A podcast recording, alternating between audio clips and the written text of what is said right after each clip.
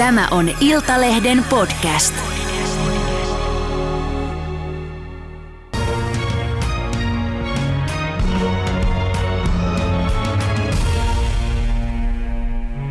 Tervetuloa Ulkopoliittisen instituutin johtava tutkija Sinikukka Saari. Kiitos. Venäjä on käynyt nyt yli kaksi kuukautta raakaa teurastussotaa Ukrainassa ja näyttää, että ollaan siirrytty tämmöiseen junnaamisvaiheeseen. Voittoja ei ole tullut Venäjälle suinkaan niin kuin he alussa kuvittelivat. Miltä susta tämä tilanne nyt vaikuttaa? No, tilanne näyttää siltä tosiaan, että meidän pitää valmistautua tällaiseen pidempiaikaiseen äh, sotatilaan. Ja tavallaan nyt vähintään tässä vaiheessa tosiaan näyttää siltä, että ukrainalaiset todella taistelevat niin kuin eurooppalaisen turvallisuusjärjestyksen säilymisen puolesta. Eli valitettavasti en näe mitään tällaista nopeaa ratkaisua tähän konfliktiin, vaan tosiaan on todennäköisempää, että sotatila jatkuu pitkään ja, ja valitettavasti se on siviileille totta kai ihan valtava kärsimys ja, ja siinä mielessä tietysti vaikeaa seurattavaa myös ulkopuolelta. Mm. No, mitä sä tarkoitat sillä, että äh, näet, että sota ja sotatila jatkuu pitkään? Mitä tarkoittaa pitkään? Ähm, no lähinnä siis sitä tarkoitan, että äh, kun näitä äh, neuvotteluyrityksiä on ollut, niin mikään niistä ei ole todella sit kantanut sen pidemmälle. Ja tuntuu, että just tällä hetkellä niin osapuolet paljon enemmän syyttelevät toisiaan ja äh, tällaisia pieniäkään yrityksiä neuvotteluyhteyden niin kun, äh, uudelleen rakentamiseksi ei juuri näy, näytä olevan. Eli ihan puhtaasti t- tätä kautta niin Kyllä, kyllä, mutta sille. Tarkoitin sitä, että kuinka pitkään, äh, kuinka pitkään tässä ei niin, että kyllä me puhutaan kuukausista. Ei, ei, niin kuin, ei ole näkyvissä, että tässä esimerkiksi ihan jonkun muutaman viikon tai kuukauden aikana olisi tapahtumassa käännettä. Ja sitten tietysti kun ajallisesti tämä kestää pidempään, niin on todennäköistä tietysti, että myöskin se vähän se dynamiikka muuttuu. Eli todennäköisesti se nimenomaan on paikallisempaa, ajoittaisempaa, on, on sitten niin kuin hiljaisempia kausia ja sitten taas niin kuin eskalaatiota. Eli, mm. eli todennäköisesti näin tulemme näkemään tällaista kehitystä. Mm. Onko siis niin, että, että vaikka lisäämme ja E U lisää uusia pakotteita, luovutaan kohta todennäköisesti kokonaan esimerkiksi venäläisestä öljystä ja, ja sitä kautta yritetään saada vähemmän sinne Putinin sotakassaan rahaa, niin nämä mitkään ei vaikuta Venäjään?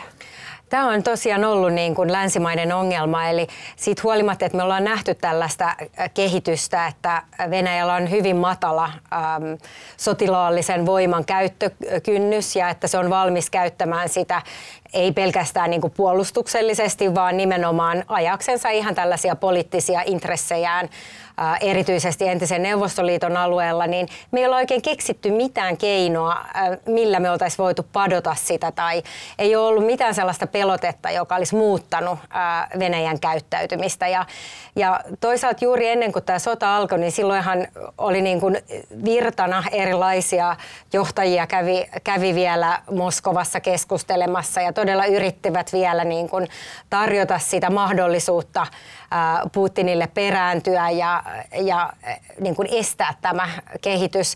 Mutta että kun ei ole halua kompromisseihin, niin se on todella vaikea yhtälö. Ja, ja nyt sitten olemme tilanteessa, missä tuntuu, että nämä pakotteet ja toisaalta sitten sotilaallinen apu Ukrainaan mm. on ne keinot, mitä meillä on käytettävissä.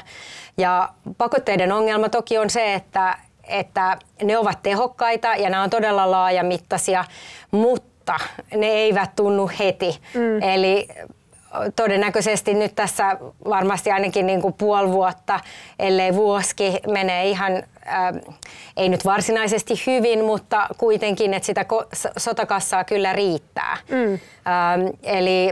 eli toisaalta nämä nyt tulee vasta vaiheita ja sen takia just nämä ripeät toimet esimerkiksi nimenomaan energiasektorilla olisi tosi tarpeen. Mm, kyllä. No miten näet ihan, ihan globaalisti?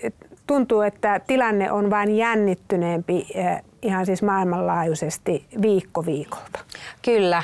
Eli Venäjällä on tosiaan ollut niin kuin alusta saakka kahden tason tavoitteita ja toiset liittyy Ukrainaan ja niin kuin Ukrainan itsemääräämisoikeuteen ja, ja tietysti ihan näihin alueisiin. Mutta sitten taas toiset äm, päämäärät liittyy nimenomaan tähän eurooppalaiseen turvallisuusarkkitehtuuriin ja sitten niin kuin lännen ja Venäjän suhteeseen. Ja tuntuu, että nyt yhä enemmän tavallaan painoa myöskin täällä niin kuin näissä eurooppalaisissa tavoitteissa. Mitä Ää, tarkoitat?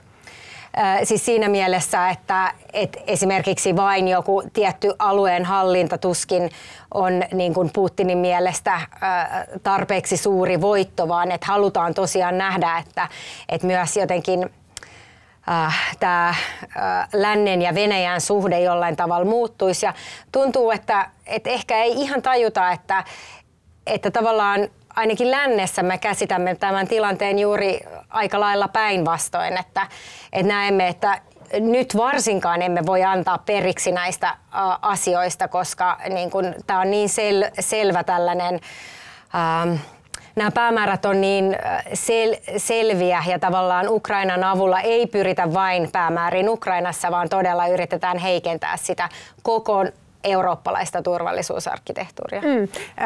Venäjä on sanonut jo, jo pitkään, että ei, ei hyväksy Naton itälaajentumista. Nythän tässä käy juuri päinvastoin. Mm. Nyt ö, kova ö, suhina on käynnissä ja näyttää hyvin aika lailla jo varmasti siltä, että Suomi ja Ruotsi tulevat hakemaan NATO-jäsenyyttä tämän tilanteen seurauksena. Mm. Mitä vaikutuksia näet tällä? Minkälainen yllätys tämä tulee olemaan?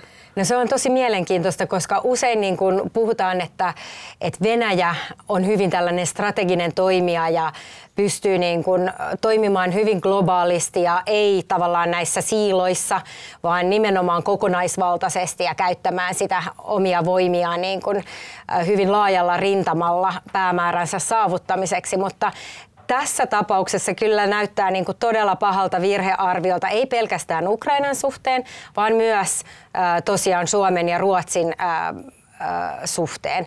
Eli jollain tavalla tuntuu, että usein nämä Venäjän virhearviot todella tapahtuu lä- lähellä olevissa maissa. Et erityisesti niin kuin entisissä neuvostotasavalloissa, kuten Georgiassa tai Ukrainassa tai, tai Moldovassakin, äh, mutta äh, että tavallaan siellä, jotka on niin kuin kaikista läheisimmät niin kuin mm. monella tapaa, niin siellä tehdään sitten niitä virhearvioita, että ei ymmärretä sitä muutosta, mikä on tapahtunut Neuvostoliiton romahtamisen jälkeen. Mm.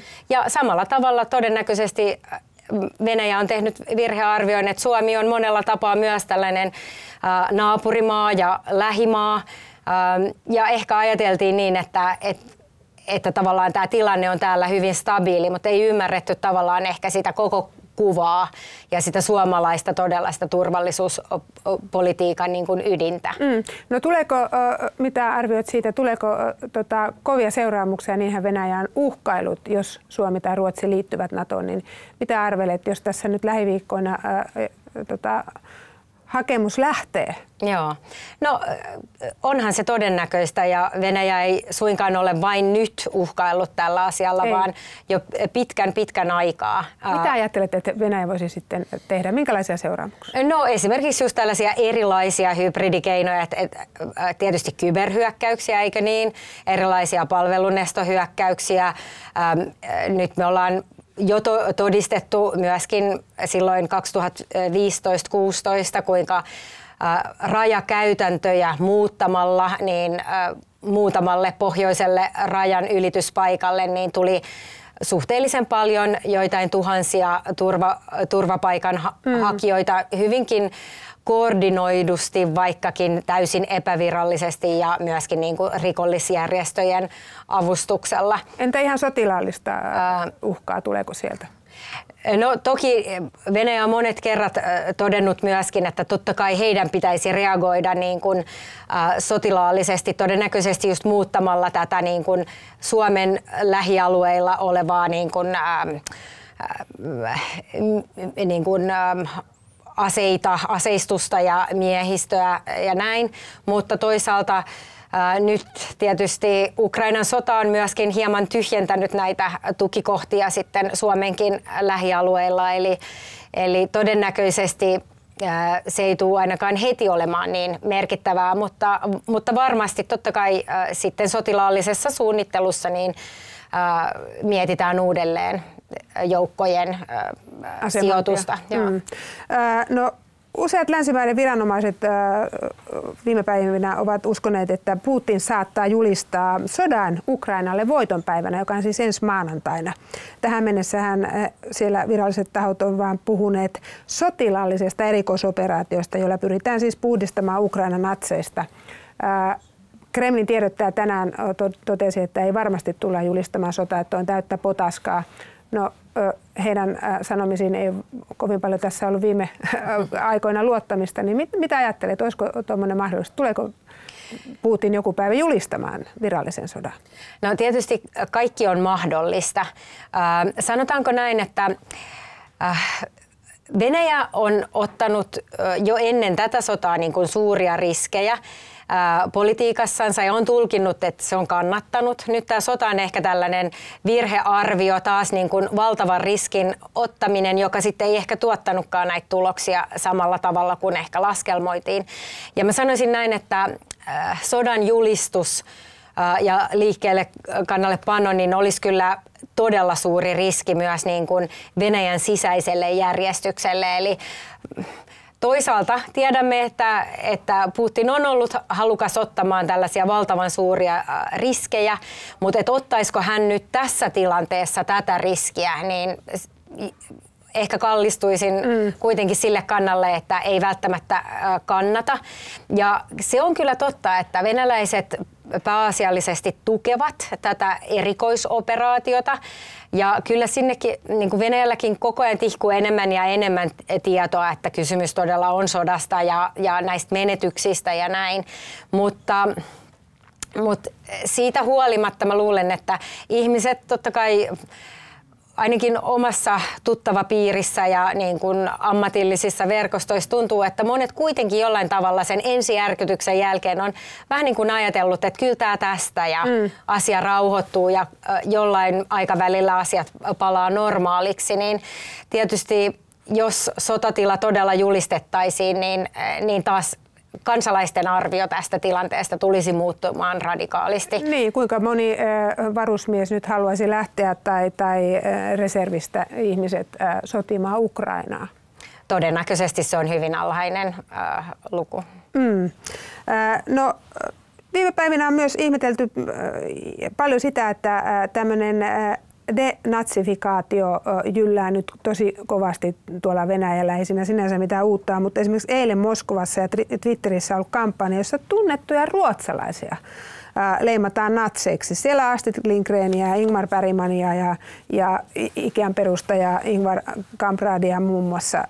Ja ulkoministeri Lavrov väitti muuten just italiankielisessä Mediasetin haastattelussa, että Hitlerillä olisi myös juutalaista verta ja Israelihan toki tuomitsi nopeasti tuollaiset puheet, mutta Venäjä ei pahoitellut, vaan syytti sen jälkeen Israelia neonatsien tukemisesta Ukrainassa. Niin mikä tämä natsipropaganda oikein on? Mihin, mm. Kehen tällä vedotaan? Mistä tämä kertoo?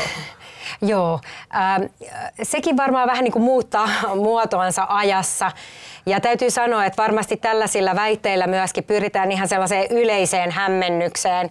Äh, että ei, Venäjän, Venäjän disinformaatiolle on hyvin tyypillistä juuri se, että syötetään tosi monenlaista uskomatonta tarinaa, jotta niin kuin kaikki on vähän niin kuin sitä mieltä, että, että enää niin kuin sitä totuuttakaan ei sieltä tavallaan erot, erotu näiden villien väitteiden joukosta, ja ne on myös usein niin kuin hyvin ristiriitaisia nämä Venäjän väitteet keskenään. Mutta mä sanoisin näin, että Ukrainassa ainakin alun perin niin se tapa, millä käytetään niin kuin nats, natsikorttia, niin se ei viittaa niin, kuin, niin paljon niin kuin äärioikeistolaiseen, vaan sellaiseen niin kuin ultrakansallismielisyyteen. Ja se, että niin kuin ukrainalaiset haluavat olla ukrainalaisia ja sitten niin kuin siihen liitetään sitten tällaisia niin kuin, ää, äärioikeistolaisia piirteitä, mutta ei kuitenkaan välttämättä niin kuin, että se, että vaikka sanotaan, että Zelenski on äh, natsi, niin siinä ei ole niin kuin venäläiseltä näkökulmalta välttämättä ristiriitaa, koska sille ei nyt nimenomaan just ajatella sitä, niin kuin, että, äh, että juutalaisvastaisuutta, vaan se on enemmänkin tällainen äärikansallinen, kansallismielinen niin kuin, äh, kortti. Mutta täytyy sanoa, että sitten taas kun vähän tarkemmin katsoo, niin kyllähän siinä löytyy paljon erilaisia narratiiveja ja sitä käytetään kyllä hyvin niin kuin aina tilanteeseen sopivasti. Mutta mikä siinä on niin kuin mielenkiintoista on tietysti se, että, äh, että tavallaan se kertoo vaan se, että venäläiset ei niinkään katso, ja erityisesti poliittinen johto ei katso niin kuin tulevaisuuteen, mm. vaan aina sinne menneisyyteen. Totta. Ja tavallaan taistellaan aina niitä vanhoja sotia ja totta kai erityisesti tätä suurta patriottista äh, sotaa. Eli niin kuin, äh, toinen maailmansota on ikään kuin tuotu nykypäivään mm. ja tätä niin kuin sovelletaan nyt tähän tilanteeseen. Mutta että se on... Se on todella ongelmallista, että olisi Venäjä, joka ajattelisi tulevaisuutta ja rakentaisi tulevaisuutta, niin olisi varmasti meillekin parempi naapuri. No, ei, eittämättä. Miten kun olet Venäjä-asiantuntija ja olet seurannut asioita tuolla naapurissa pitkään, niin miten tulkitset Vladimir Putinia ja, ja oletko nähnyt hänessä jonkinlaista muutosta vai onko hän sellainen kuin hän on aina ollutkin? Toi on vaikea kysymys ja totta kai Twitter esimerkiksi on pullollaan erilaisia diagnooseja, että minkälaisia terveydellisiä ongelmia hänellä on. No täytyy sanoa, että itse en ole saanut niin kuin lääketieteellistä koulutusta, että en, en sillä tavalla kyllä voi lähteä tuohon spekulaatioon. Hänen ajatusmaailmansa, niin. Jos ajatellaan hänen logiikkaansa. No totta kai, että jos ajattelee, että hän on ollut vallassa kaksikymmentäkaksi vuotta, hän ei tietenkään ole, ole niin kuin sama mies, sama nuori mies kuin tullessaan valtaan. Että totta kai niin kuin paljon tällaista niin kuin evoluutiota ja jyrkkenemistä on ollut, mutta toisaalta on myös tiettyjä elementtejä, jotka on ollut kuitenkin läsnä ihan sieltä alusta saakka. Ja yksi esimerkiksi todella on, on tällainen ää, neuvostokaipuu ja myöskin tämä silovikien vallan jatkuva kasvattaminen. Myöskin ää, esimerkiksi sisäpoliittisesti tämän niin kuin, ää, vapaan median ja demokratian ää, tavallaan suitseminen kitkeminen. Koko ajan. Kitkeminen, mm. niin kuin, että aluksi oli suitsemista mm. ja sitten se olikin kitkemistä. Ja nyt niin kuin, puhutaan niin kuin, lähes täysin... Niin kuin, autoritäärisestä järjestelmästä. Että totta kai kyllä. Tällaista evoluutiota on tapahtunut kyllä ja koko ajan on niin kuin jyrkentynyt. Mutta sitten taas toisaalta hän on myös niin kuin aikaisemmin puhunut ihan näistä asioista, jotka nyt tapahtuu. Mutta silloin me tulkittiin niitä niin, että se oli niin kuin retoriikkaa ja mm. että kuitenkin se ei vastannut politiikkaa. Että se oli vaan tällaista, tällaista niin kuin kannattajille tai venäläisille suunnattua niin kuin puhetta tai retoriikkaa. Mutta tämä on hyvä esimerkki se, siitä, että kyllä nämä retoriikka kannattaa ottaa tosissaan. Että vaikka se ei niinku heti tapahtuisi, niin, niin tietyllä viiveellä sit kuitenkin niitä piirteitä lisääntyvässä määrin mm, niinku näkyy. Tämä kannattaa nyt muistaa mm. sitten, miten meitä on uhattu, jos, jos ja kun liitymme NATOon, mm. jos, jos kuitenkin retoriikkaan pitää suhtautua vakavasti. Äh, miten sä ajattelet siitä, että äh, tänään äh, on ollut aika iso, isoja otsikoita ja eilen, eilen itse asiassa jo alkoi äh, Hesaria myöten, että ei ole mistään vahvistettu, mutta isot otsikot siitä, että Putin mahdollisesti joutuisi syöpäleikkaukseen toukokuussa ja sairastaisi jopa skitsofreniaa ja Parkinsonin tautia. Tiedän, että et ole lääkäri, mutta mit, mitä ajattelet siitä, että et, kun ei näitä tietoja ole missään vahvistettu? Ollaanko me niin, kohta niin. samanlaisessa villilännen mediameiningissä, no, että voidaan julkaista mitä vaan? Itse luin tota aamulla, niin to- todella olin niin kuin hämmentynyt siitä, että vielä näin monta samanaikaista sa- sairautta, mutta en tosiaan ole, niin. ole lääkäri enkä, enkä osaa niin kuin tulkita siitä kuvamateriaalista, mitä on saatavilla, että et, et, et mikä tilanne on. Että, näitä ei ole vahvistettu niin, mistään, mutta... Ei varmasti, joo. Äh, mutta jos kävisi niin, niin, että syystä tai toisesta, onko se sitten sairaus tai venäläinen vahinko tai, mm. tai, tai joku muu syy, että et Putin ei voisi hoitaa tehtäviään, mitä siitä seuraisi? Äh, No periaatteessahan sitten pääministerin pitäisi hoitaa näitä virkatehtäviä, eli Mishustinin, mutta... on todella vaikea, niin kun, hän on kuitenkin tällainen hyvin harmaa taustafigyyri, että, että voi olla tietysti, että muodollisesti näin olisi, mutta, mutta todennäköisesti kuitenkin käytännössä se valta olisi jollain muulla. Mm. Että toi on kyllä tärkeä, tärkeä skenaario, joka pitää niinku miettiä läpi, että todennäköisesti tietysti sitten nämä Putinin luottomiehet, erityisesti nyt tietysti nämä, tämä Silovikki-klikki, jotka myöskin ovat tämän, ollut mukana suunnittelemassa tätä Ukrainan operaatiota, niin todennäköisesti valta olisi heillä, mutta mitä se tarkoittaisi ja kuinka niin kuin venäläiset suhtautuisivat siihen, että Putin ei enää olisi niin kuin se, jonka kautta kaikki päätökset menevät, niin se on totta kai suuri riski ja, ja en, en tosiaan täysin voi vastata mm. tuohon kysymykseen, niin. mitä se käytännössä tarkoittaisi. Että varmasti riippuisi hyvin pitkälle myös siitä, että kuinka kauan tämä tilanne olisi, mikä olisi Putinin kunto ja näin, näin edelleen. Mm. Mut miksi sanoit, että se olisi riski? No tavallaan näiden kahden kymmenen kahden vuoden aikana, kun Putin on tavalla tai toisella ollut vallassa, niin oikeastaan hänestä on tullut niin kuin korvaamaton tälle poliittiselle systeemille.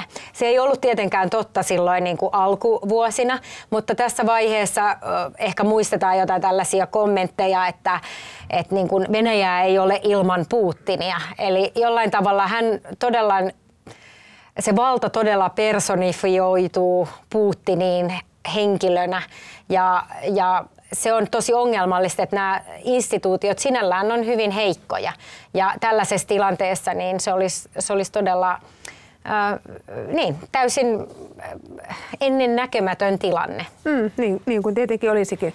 No ensi maanantaina on tosiaan sitten äh, tämä äh, kuuluisa voitonpäivä, äh, sitä juhlitaan Venäjällä, jos ei siellä nyt sotaa julisteta, niin mitä voittoa heillä on sitten siellä kerrottavana?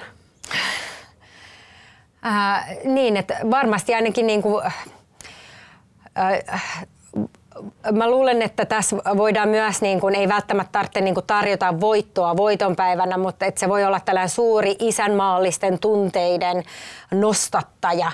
Ja nythän itse asiassa on ollut mielenkiintoista huomata, että kuinka myöskin niin kuin tämä äh, Putinia tukeva äh, eliitti on jollain tavalla niin kuin vahvistunut ja nyt me ollaan nähty niin kuin urheilijoita, jotka ottavat todella niin kuin periaatteellisesti ja avoimesti ja voimakkaasti kantaa sodan puolesta ja Venäjän suuruuden puolesta. Et voisin kuvitella, että ainakin niin kuin nostamalla tämän tyyppisiä hahmoja ää, puhumaan ja podiumille, ja että et tässä tulisi tällainen suuri isänmaallisen tunteen nostatusseremonia. Mm. Kyllä.